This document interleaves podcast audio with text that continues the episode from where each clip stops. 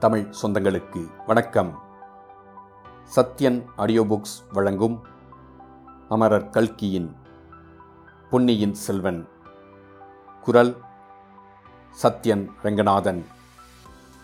இரண்டாம் பாகம். சுழற்காற்று. அத்தியாயம் பதினான்கு.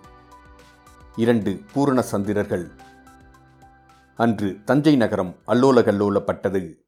பல காலமாக தலைநகருக்கு வராதிருந்த இளவரசி மனம் மாறி தஞ்சைக்கு வருகிறார் என்றால் அந்த நகர மாந்தர்களின் எக்களிப்புக்கு கேட்பானேன்?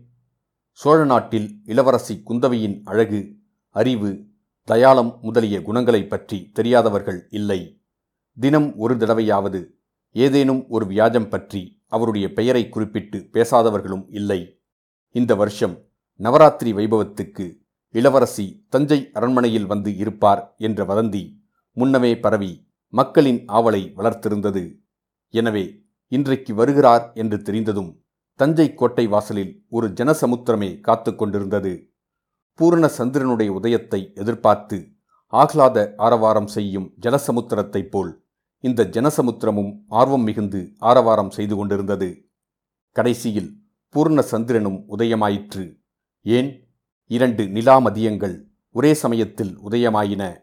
தஞ்சை கோட்டை வாசலண்டை குந்தவை தேவி தன் பரிவாரத்துடன் வந்து சேர்ந்தபோது கோட்டைக் கதவுகள் தடால் என்று திறந்தன. உள்ளே இருந்து தேவியை வரவேற்று அழைத்து போவதற்காக அரண்மனை பரிவாரங்கள் வெளிவந்தன. அந்த பரிவாரங்களின் முன்னிலையில் இரு பழுவேட்டரர்களும் இருந்தார்கள். அது மட்டுமல்ல அவர்களுக்கு பின்னால் முத்து பதித்த தந்த பல்லக்கு ஒன்றும் வந்தது. அதன் பட்டுத் திரைகள் விலகியதும் உள்ளே பழுவூர் இளையராணி நந்தினி தேவியின் சுந்தர மதிவதனம் தெரிந்தது. குந்தவை யானையிலிருந்தும் நந்தினி பல்லக்கிலிருந்தும் இறங்கினார்கள். நந்தினி விரைந்து முன்னால் சென்று குந்தவைக்கு முகமன் கூறி வரவேற்றாள். அந்த வரவேற்பை குந்தவை புன்னகை புரிந்து அங்கீகரித்தாள். சோழ நாட்டின் அந்த இரு பேரழகிகளையும் அங்கு ஒருங்கே கண்ட ஜனத்திரளின் உற்சாகம் கரைபுரண்டு ஓடியது. நந்தினி பொன் வர்ண குந்தவை செந்தாமரை நிறத்தாள். நந்தினியின் பொன்முகம் பூர்ண சந்திரனைப் போல் வட்ட வடிவமாயிருந்தது. குந்தவையின் திருமுகம் கைத்தேர்ந்த சிற்பிகள் வார்த்த சிலை வடிவத்தைப் போல் சிறிது நீலவாட்டமாயிருந்தது நந்தினியின் செவ்வரியோடிய கருநிற கண்கள் இறகு விரித்த தேன் வண்டுகளைப் போல் அகன்று இருந்தன குந்தவையின் கருநீலவர்ண கண்கள் நீலோத்பலத்தின் இதழைப் போல் காதளவு நீண்டு பொழிந்தன. நந்தினியின் மூக்கு தட்டையாக வழுவழுவென்று தந்தத்தினால் செய்தது போல் திகழ்ந்தது. குந்தவையின் மூக்கு சிறிது நீண்டு பன்னீர் பூவின் மொட்டை போல் இருந்தது. நந்தினியின் சிறிது தடித்த இதழ்கள் அமுதம் ததும்பும் பவழச் செப்பை போல் தோன்றியது. குந்தவையின் மெல்லிய இதழ்களோ தேன் பிளிற்றும் மாதுளை முட்டென திகழ்ந்தது. நந்தினி தன் கூந்தலை கொண்டை போட்டு மலர்ச்செண்டுகளைப் போல் அலங்கரித்திருந்தாள். குந்தவையின் கூந்தலோ இவள் அழகின் அரசி என்பதற்கு அடையாளமாகச் சூட்டிய மணிமுகுடத்தைப் போல் அமைந்திருந்தது. இப்படியெல்லாம் அந்த இரு வனிதாமணிகளின் அழகையும் அலங்காரத்தையும் தனித்தனியே பிரித்து ஒப்பிட்டு பார்த்து எல்லோரும் மகிழ்ந்தார்கள் என்று சொல்ல முடியாதுதான். ஆயினும் பொதுப்படையாக இருவரும் நிகரில்லா சௌந்தரியவதிகள் என்பதையும் அங்க அமைப்பிலும் அலங்காரத்திலும் மாறுபட்டவர்கள் என்பதையும் அனைவருமே எளிதில் உணர்ந்தார்கள். நந்தினியின் பேரில் அதுவரையில் நகர மாந்தர்களுக்கு ஓரளவு அதிருப்தியும் அசூயையும் இருந்து வந்தன.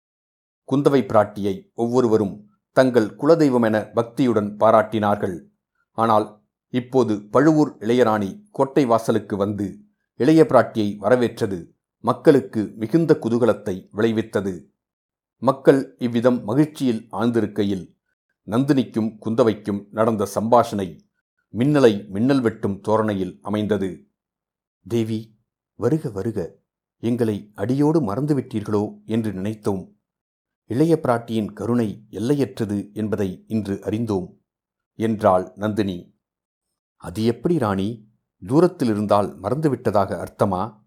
நீங்கள் பழையாறைக்கு வராதபடியால் என்னை மறந்துவிட்டதாக வைத்துக் கொள்ளலாமா? என்றாள் குந்தவை. தேன் மலரை நோக்கி வண்டுகள் தாமே வரும். அழைப்பு வேண்டியதில்லை. அழகிய பழையாறைக்கு யாரும் வருவார்கள். இந்த அவலட்சணமான தஞ்சை கோட்டைக்கு தாங்கள் வந்தது தங்கள் கருணையின் பெருமையல்லவா? அது என்ன அப்படி சொல்லிவிட்டீர்கள்? தஞ்சைபுரியை அவலட்சண நகரம் என்று சொல்லலாமா? இங்கே சௌந்தரியத்தையே சிறைப்படுத்தி வைத்திருக்கும்போது? என்றாள் இளைய பிராட்டி. நானும் அப்படித்தான் கேள்வியுற்றேன். சக்கரவர்த்தியை இங்கே சிறைப்படுத்தி வைத்திருக்கிறார்கள் என்று. இனிமேல் கவலையில்லை அவரை விடுவித்து செல்ல தாங்கள் வந்துவிட்டீர்கள் அல்லவா? என்று நந்தினி கூறியபோது அவளுடைய கண்களில் மின்வெட்டு தோன்றி மறைந்தது. அழகாயிருக்கிறது. சுந்தர சோழ சக்கரவர்த்தியை சிறை வைக்க இந்திராதி தேவர்களாலும் முடியாது. சிறிய மனிதர்களால் எப்படி முடியும்? நான் அதை பற்றி சொல்லவில்லை. சௌந்தரிய தேவதையான நந்தினி தேவியை பற்றிச் சொன்னேன். நன்றாகச் சொல்லுங்கள் தேவி. அவர் காதுபட இதைச் சொல்லுங்கள். என்னை சிறையில் வைத்திருப்பது போலத்தான் பழுவூர் அரசர் வைத்திருக்கிறார். தாங்கள் கொஞ்சம் சிபாரிசு செய்து என் சிபாரிசு என்னத்துக்காகும் தங்களை வைத்திருப்பது சாதாரண சிறையல்லவே. காதல் என்னும் சிறையல்லவா? அதிலும் ஆம் தேவி அதிலும் கிழவருடைய காதல் சிறையாய் இருந்துவிட்டால் விமோசனமே இல்லை. ஏதோ பாதாளச் சிறை என்கிறார்களே. அதில் அடைக்கப்பட்டவர்களாவது வெளிவரக்கூடும். ஆனால் ஆமாம் ராணி அதிலும் நாமாக போட்டுக்கொண்ட விலங்காயிருந்தால் நாமாக தேடிச் சென்ற சிறையாயிருந்தால் விடுதலை கஷ்டமானதுதான். சீதை கண்ணகி நலாயினி சாவித்திரி வழியில் வந்தவர்கள் விடுதலை தேடவும் மாட்டார்கள். அதோ அங்கே என்ன அவ்வளவு கூச்சல்? என்றாள் குந்தவை பிராட்டி. உண்மையாகவே கோட்டை வாசலுக்கு சற்று தூரத்தில் திரளாக நின்று கொண்டிருந்த பெண்களின் நடுவிலிருந்து அந்த பெருங்கூச்சல் எழுந்து கொண்டிருந்தது. குந்தவையும் நந்தினியும் அவ்விடத்தை நெருங்கிப் போனார்கள். பெண்கள் பலர் ஏக காலத்தில் கூச்சலிட்டபடியால் முதலில் இன்னதென்று புரியவில்லை. பிறகு கொஞ்சம் விளங்கியது.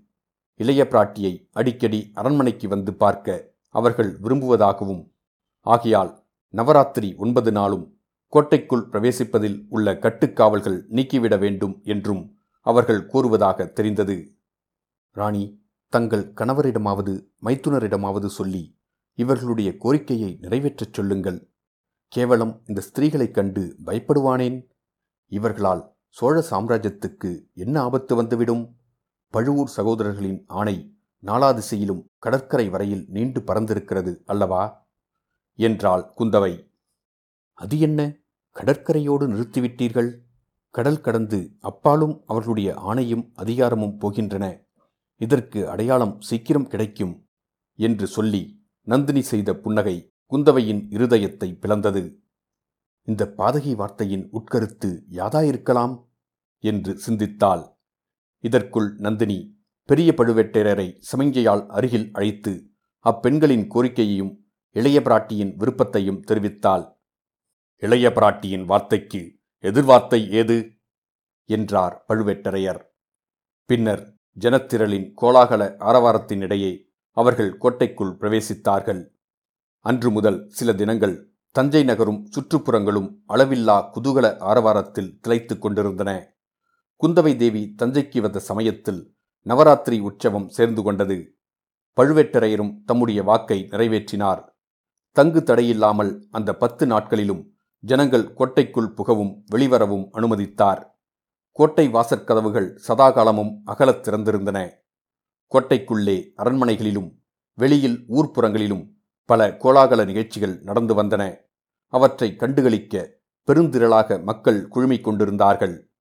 அக்கூட்டங்களின் நடுவே அடிக்கடி இரண்டு பூர்ண சந்திரர்கள் சேர்ந்தாற்போல் உதயமாகிக் கொண்டிருந்தார்கள்.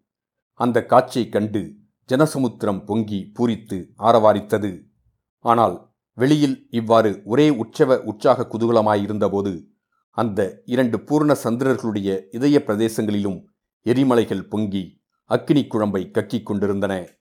பழுவூர் இளையராணிக்கும் பழையாறை இளைய பிராட்டிக்கும் ஓயாமல் போராட்டம் நடந்து கொண்டிருந்தது. சொல்லம்புகளைக் கொண்டும் விழிகளாகிற வேல்களைக் கொண்டும் அவ்விரு அழகிகளும் துவந்த யுத்தம் நடத்தி கொண்டிருந்தார்கள். அந்த போராட்டத்தில் இரு பக்கமும் கூருள்ள வாள்கள் ஒன்றோடொன்று உராய்ந்தபோது தீப்பொறிகள் பறந்தன.